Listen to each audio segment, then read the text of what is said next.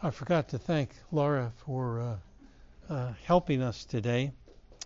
Um, we are back in the book of First Peter, and uh, believe it or not, we are going to finish up the first chapter. Uh, if you've been around for a while, you know that it, uh, it's taken us a while to get here.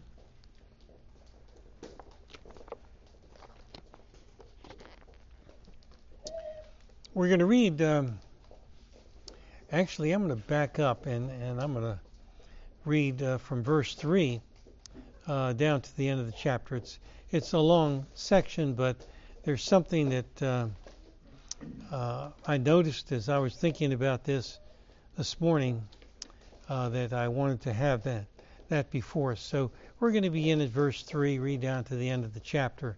1 Peter uh, chapter 1. This is God's Word. Blessed be the God and Father of our Lord Jesus Christ. According to his great mercy, he has caused us to be born again to a living hope through the resurrection of Jesus Christ from the dead, to an inheritance that is imperishable, undefiled, and unfading, kept in heaven for you, who by God's power are being guarded through faith for salvation ready to be revealed in the last time.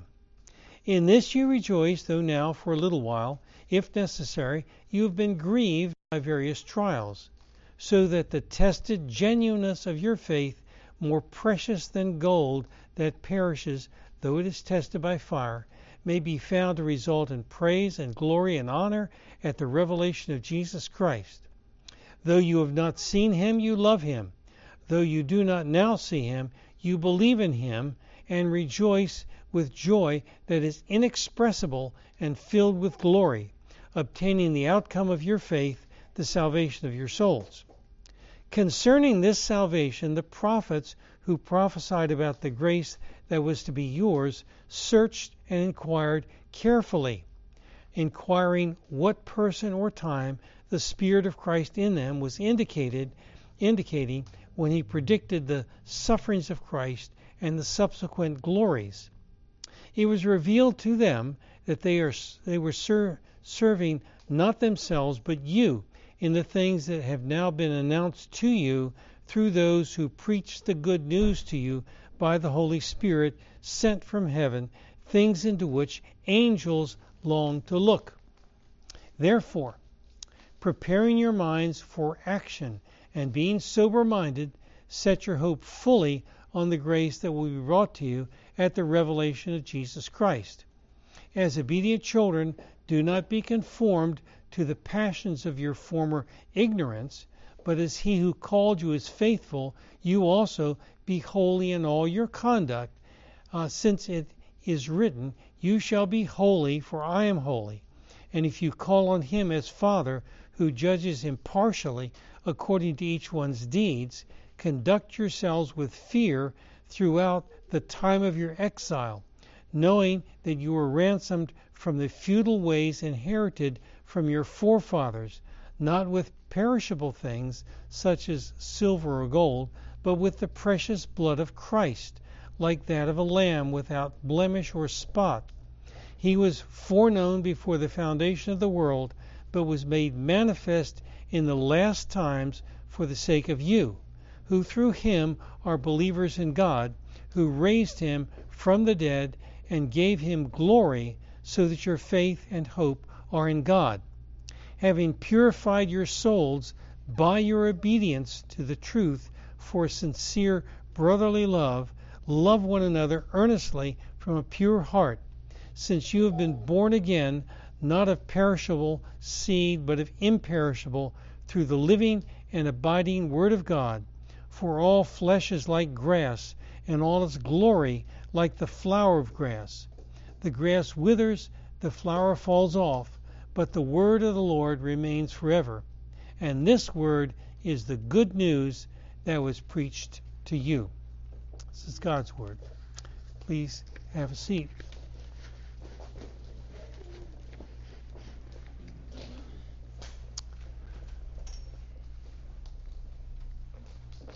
Oh.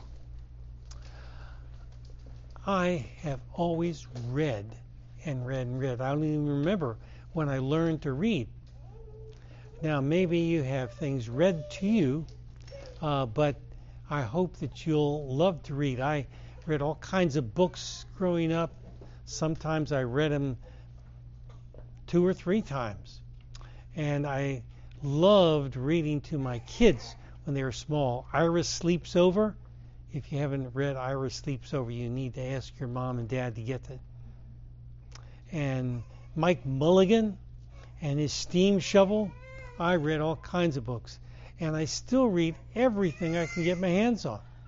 I read comic strips in the newspaper, and I read boxes of cereal and the things that they put on boxes of cereal, and I read magazines and newspapers, uh, all kinds of stuff. And uh, I always, always love to read.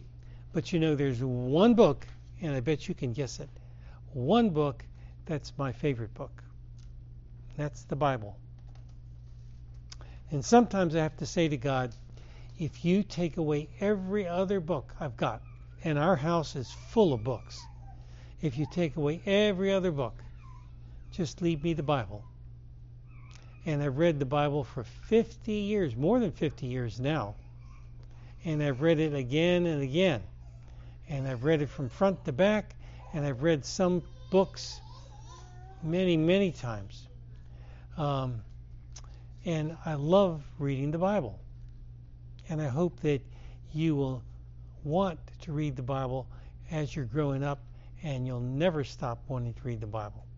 So we're going to talk about that now, okay? Let's pray.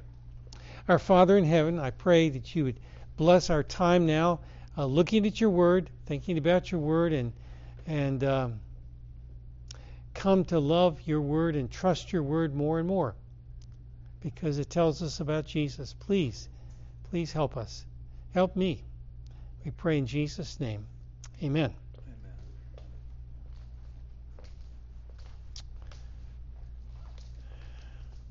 Our uh, our relatives think that Joni and I are religious, and uh, and so they find religious books to give us sometimes. So we got the uh, the best of Bishop Fulton Sheen, uh, who, if uh, anybody remembers, was a Roman Catholic prelate who had a TV show. Uh, and then uh, they gave us uh, Don't Sweat the Small Stuff, and Everything is Small Stuff. Um, and uh, and yet, those are not the kinds of books that I think we're looking for in uh, 10 years, who's going to remember Chicken Soup for the Soul?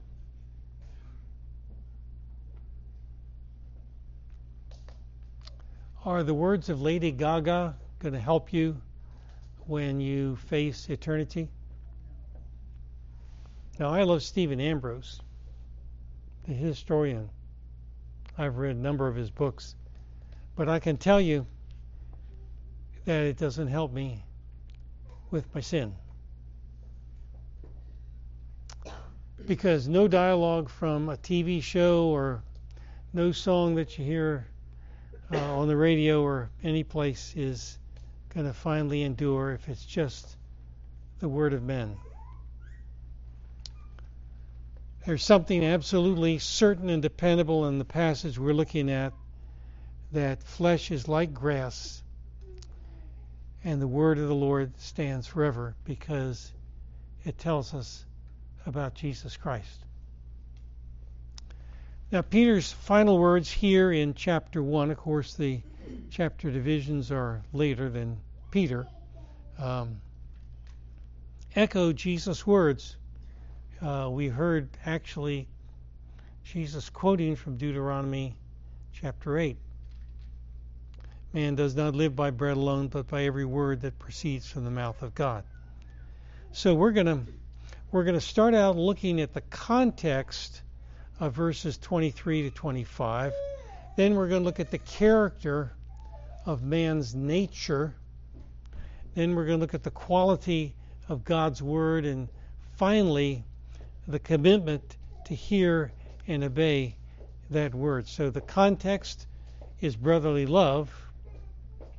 The character of man's nature is highlighted in this passage. The quality of God's word is underlined. And finally, uh, the commitment to hear and obey is uh, set before us. Now, if you notice, uh, Peter in verse 23 is talking about loving the brethren. And if you look down to chapter 2, you see that he begins that chapter uh, this way so put away all malice and all deceit and hypocrisy and envy and all slander like newborn babes long for pure spiritual milk that by it you may grow into salvation uh, if indeed you've tasted that the lord is good so in verse 22 he talks about brotherly love and then chapter 2, verse 1, he talks about putting away all malice and uh, all deceit, and really another way of talking about loving. So, right in the middle, after he's talked about love in verse 22, and then he goes on to talk about love in verse 1, why does he talk about the Word of God? Now, I read out of the um, English Standard Version. And verse 23 begins out this way Since you have been born again. Now, the English Standard Version is trying to help you understand uh, what uh, Peter's getting at. But there is no sense in the Greek. It's a, a word that's added to help us understand. So the King James will simply say, um, having been born again. But either way, you're going to understand what Peter's getting at. If you've been born again, you've entered the family of God, and you're born again by the Word of God, hearing the Word of God. The Word of God tells you about Jesus, it tells you about the gospel. And you become part of the family of God and you have brothers and sisters. Now, probably many of us have had brothers and sisters with whom we fought sometimes, argued, quarreled, whatever. Um, but they're still our brother or our sister. We still treated them like they are part of the family that we're part of. So when you're part of that family, having been born again by the Spirit, through the Word, then as God's children, you're to love one another. So that's the connection. I think Peter's just reminding us we belong to the family of God, therefore, we're supposed to treat one another this way. And we're born again through the living and abiding Word of God. So the next thing he does, beginning in verse 23 or 24, uh, is he contrasts God's enduring word that he talks about in verse 23 with man's word and man's character, man's nature in verse 24. So, to really understand God's word, we have to see this contrast. Now, he's quoting here from Isaiah chapter 40. So if you have a Bible, you can turn back to Isaiah chapter 40. And it starts out a very famous way Comfort, comfort my people, says your God. Speak tenderly to Jerusalem and cry to her that her warfare is ended, that her iniquity is pardoned, that she has received from the Lord's hand double for all her sins. A voice cries, In the wilderness, prepare the way for the Lord, make straight in the desert a highway for our God. Every valley shall be lifted up, and every mountain and hill made low. The uneven ground shall become level, and the rough places a plain. And the glory of the Lord shall be revealed, and all flesh shall see it together, for the mouth of the Lord has spoken. A voice says, Cry. And I said, What shall I cry? All flesh is grass, and all its beauty is like the flower of the field. The grass withers, the flower fades, when the breath of the Lord blows over it. Surely the people are grass. The grass withers, the flower fades, but the word of our God will stand forever. Now, leading up to chapter 40, a lot of things have happened. Chapter 37 in Isaiah uh, talks about how um, King Hezekiah is facing the forces of Assyria. Assyria at that time was the dominant power in uh, the Fertile Crescent. And the king of Assyria was named Sennacherib. Sennacherib sent his general to conquer various lands, and one of them was Judah. So uh, this general named Rabshakeh, or called the Rabshakeh, uh, came and he stood before uh, the walls of Jerusalem and he said, My master, Sennacherib, says you should surrender because your God will not help you. So the challenge uh, that uh, Hezekiah and the people uh, locked inside the city of Jerusalem were facing is what are we going to do? Because this man says that no God can withstand my power. Sennacherib says that. So he's despising the God of Scripture. And what God did is he destroyed Sennacherib's army. And uh, Sennacherib went home and was killed by uh, some of his sons. Uh, well, you'd think that the people had prayed, God had answered, uh, God had delivered them in a marvelous way. You'd think that they were ready to do whatever God said, obey God completely, but not so much.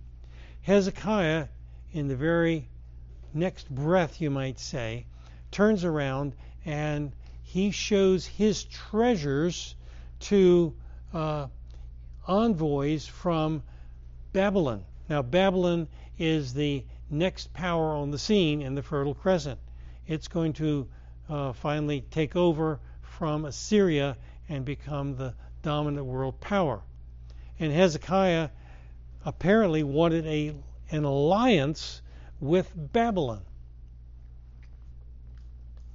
Uh, however, when Babylon came uh, into power, it actually did conquer uh, Jerusalem and take the people into exile. Through this all, God has already told in the book of uh, Isaiah, God had already told his people that a deliverer is not going to come from Babylon, Assyria, Egypt, or any other place. The deliverer is going to be a baby born. Chapter 7. And this baby will be uh, the mighty God, the everlasting Father, the Prince of Peace, the wonderful counselor. Um, and so uh, Babylon would destroy Jerusalem, but God was going to send a final deliverance in the, uh, the form of Jesus Christ. So man had spoken, but man's words were like the grass of the field, like flowers of the field. Sennacherib and his generals spoke, and he was destroyed. The king of Babylon spoke, and Babylon was finally destroyed by the Medes and the Persians. But God speaks, and his words are unlike the words of men. They endure because Jesus is born, Jesus does come, Jesus is crucified, and Jesus does rise from the dead. The first thing that God's people need to hear is that man is like grass. Man is like the flower of the field. Man's glory is like that. You think of our past 20th century. How glorious was our 20th century? We put a man on the moon. We developed antibiotics. We developed computers and we murdered hundreds of thousands, if not millions, of people. And we had wars, and wars destroyed countries. So, is man's glory enduring? Is the glory of man on the bestseller list of the New York Times? Huh. It goes away. It changes from week to week according to who is paying for uh, paying for it, you might say. Um, what about Oscar? Oscar night. Do you remember who won Oscars this year? Or the previous year? Or five years ago? Man's like grass. We're living in Virginia. What happens in Virginia in July and August? Everything dries up. You got to water your grass and pay for it if you want to. Uh, well, the scorching wind comes and the grass withers. The flowers lose their petals. Everything seems to go away. My dad, and my dad was a very smart man, said he was going to read the great books. And after he got to the first or second great book, he said, Is this worth it? I've got other things to do. so he went out to his workshop. Uh, you know, what about the best of man's writings? Socrates and Plato. Anybody read Plato lately? Anybody meditating on Plato or Socrates? The greatest of men die. Plato died, Shakespeare died, Vladimir Putin is going to die, believe it or not. He's going to die. The breath of the Lord blows on man, and man dies because he's like the, the flower of the field. So human thoughts, human actions, human words, mankind itself is like grass that withers, like flowers that fall off, because man can't do anything by himself. He takes takes the power of God to really make a difference. Man's got no power to cause a spiritual rebirth. The words of man are empty. Shirley MacLaine, a few years ago, wrote a book. And in that book, she talked about coming to the realization that she's God. She describes being on the beach and looking around and saying, I'm God. I'm God. That she affirms that she's God. But Shirley MacLaine's getting older. She's 88. Being God hasn't stopped the aging process for her. People aren't born again by reading the Book of Mormon or reading the Koran. Peter wants us to see that the character of man's nature is temporal, it's time bound, it's limited, because he wants us to know that spiritual rebirth comes through the eternal Word of God. So look at what he says about the Word of God. Verse 23 Since you have been born again, not of perishable seed, but of imperishable, through the living and abiding Word of God. Now, he's going to use two present active participles here one for living and one for abiding. These are essential characteristics of the Word of God. That the Word of God is living and it's abiding. And this is in contrast to man's word, which is fading, which is like man, going to wither. Now, Peter is talking about the inscripturated Word of God. He's quoting the Old Testament here, the book of Isaiah, chapter 40. And he's saying this is God speaking. But you know what? in his second epistle, 2 Peter chapter 3, he is going to talk about the writings of Paul. like inscripturated Scripture, like they are Holy Scripture. And Peter is saying that his own words in this epistle are from God, that God inspired these words. He's already talked about how uh, the Old Testament uh, prophets looked and inquired carefully about what was to come. And now he reveals that because he tells us about Christ. How's the Bible living and enduring?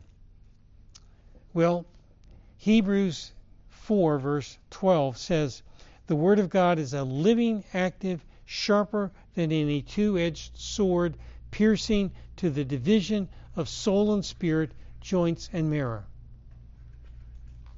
Living in the sense that it does things, it acts, it, it makes you change because the Holy Spirit applies it. Uh, look back at, at verse uh, 12. It was revealed to them that they were serving not themselves but you in the things that have been announced to you through those who preach the good news to you by the Holy Spirit sent from heaven, things into which angels long to look. So the Holy Spirit is accompanying the Word of God and making the Word of God sharp and powerful. I remember reading Solzhenitsyn's book, The Cancer Ward a magnificent book, a one of the best novels I've ever read, and I remember distinctly looking up from the page and looking around, expecting to see the lines of beds and the nurses and the patients. It was so vivid, so real. But of course, it was just a book. But this is living because it brings life. In verse 23, it says, You were born into the family of God through the Word of God. The Word of God is a life giving thing. Change has come because the Holy Spirit applies the Word. Isaiah 55 uh, 11 will talk about God having a purpose and fulfilling His purpose through His Word. He does that through His Word. Peter in verse 23 talks about the perishable seed, but the imperishable seed. What's the imperishable seed? Well, it's the gospel. The gospel is uh, the imperishable seed. Jesus talks about the gospel being spread in the great parable he uses in uh, Matthew 13 about the sower. And when that perishable seed is spread and blessed by God, it yields 30, 60, and 100 fold. That perishable seed is a living word because it's a knowledge of the truth. It tells us about who we are and who God is. When you read the Bible, you become convicted of your sin. You see yourself in the light of God's Word and then you hear about Jesus Christ.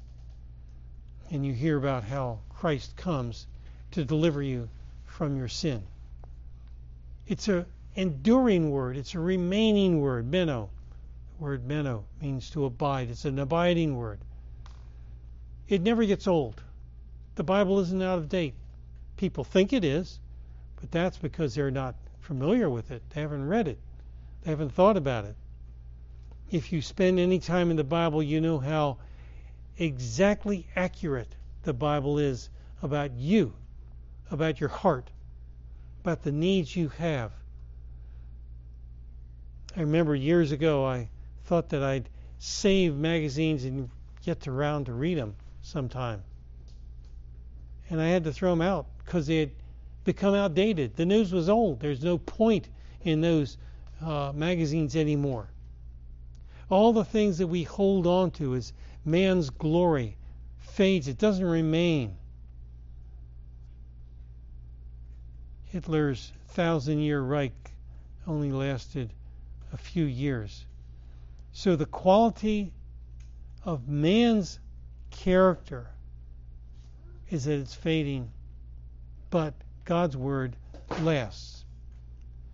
And we have to pay attention to God's Word. It's remarkable that in verse 25 he ends this way But the Word of the Lord remains forever, and this Word, the Word of the Lord, is the good news that was preached to you. So the Word of the Lord is the good news that was preached to you. And verse 12 uses exactly the same language. He was announced to you through those who preached the good news to you by the Holy Spirit sent from heaven. It's the word euangelizo. It's again a participle. They were good newsing. They're evangelizing you. You were evangelized through the Word of God. Faith comes by hearing, and hearing by the Word of God. So the Word of God is being preached, and the Word of God has an effect because it tells us about Christ. We believe that Christ is in all the Scriptures, that all the Scriptures speak of Jesus if you start to think about the Bible, when you read the Bible, if you start to think about the Bible in that way, you are astounded at how Christ is there in all the scriptures. Everything that God has said. The person who's been spiritually reborn is now a child of God, redeemed from the futile ways of self made righteousness because he hears the word of God preached. In 1 Thessalonians 2:13, Paul wrote, "And we also thank God constantly for this that when you received the word of God which you heard from us, in other words, we were preaching the word of God to you, which you heard from us, you accepted it not as the word of men, not as passing, fading, but as it really is the Word of God, which is the work in you believers. That the preaching of the Word of God, as the Reformer said, is the Word of God. And in our uh, Shorter Catechism, a question 89, it tells us how the Word of God is to be read. And listen to this the Spirit of God makes the reading, but especially the preaching of the Word an effectual means of convincing and converting sinners, of building them up in holiness and comfort through faith into salvation. Now, this is a radically different view of the worship service than we find today. There are all sorts of things that churches do to keep people interested drama, video clips, all kinds of music and such and the Word of God takes the back seat, it may become just a light message of trivial concern. So, if this church is to endure, it has to keep the Word of God, the preaching of the Word of God, central. And that means you've got to pray for your preacher every Sunday and during the week. You've got to be praying for Matt. You've got to pray that God would bless Matt's preparation Sunday by Sunday. That Matt would be a diligent student of Scripture and that he would come with the Word of God on his lips, ready to feed you with that Word. This is why James chapter 3 verse 1 says, "Let not many among you be teachers, as we will receive a more severe judgment." Those who dis- mishandle the Word of God receive judgment from the hand of God. That's a terrifying thing. Lord willing, in my 50 plus years of preaching, I haven't gone astray from the scriptures. But let me tell you, it's something that's on my mind. Now you've got to pray for your own hearing as well. Do you pray that you'd have a heart ready to hear the Word of God on Sunday? Not just the preacher, but the hearers. Do you pray for that? And do you pray for your own reading of the Bible? You know, be, we become so familiar with the Bible. I mean, I have read the Bible a lot. And it's so easy to become so familiar with it that you're overly familiar and you don't realize the powerful thing you've got in your hands because you're reading God speaking.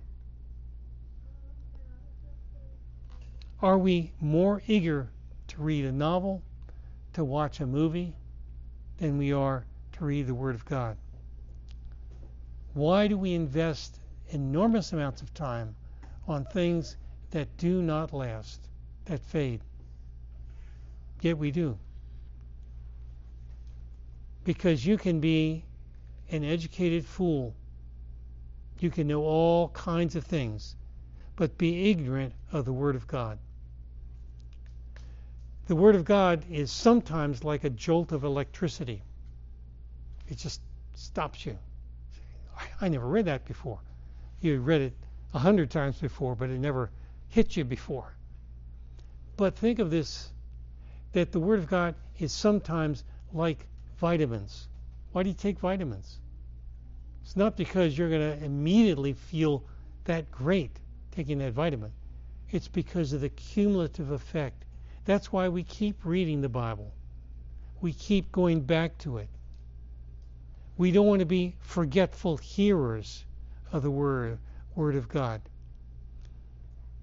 Think about how important it might be to use simply inviting people to, to worship. Because the Holy Spirit is present and the Holy Spirit can work through the service.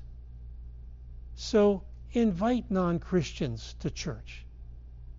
Don't worry that they're not Christians. Invite them to church because God can work. He can change hearts through the preaching of the Word of God. Peter sees the Word of God as the instrument that God uses to bring people into spiritual life in the kingdom of God. We have to value the Word of God in our lives because it's about Jesus. Do you want to know about Jesus? Do you really want to know about Jesus? Are you hungry to know about Jesus? Sometimes we have to repent of our attitudes about the scriptures because we're kind of offhanded with them instead of hungering for them. The words of men will perish, but the words about Jesus, the scriptures, will never perish. We have the living Word of God, a word that will stand when all the words of men have gone it will endure. And that's the word that was preached to you. Let's pray. Father in heaven, we pray that you'll help us to love your word, to read it, to learn from it, to be shaped by it, to obey it, uh, to be a people that more and more live in conformity with your word. We pray that you'll do these things um, that we here at Peninsula might reflect your glory, who you are, and might delight in you. We pray that you'll be with us now. In Jesus' name, amen.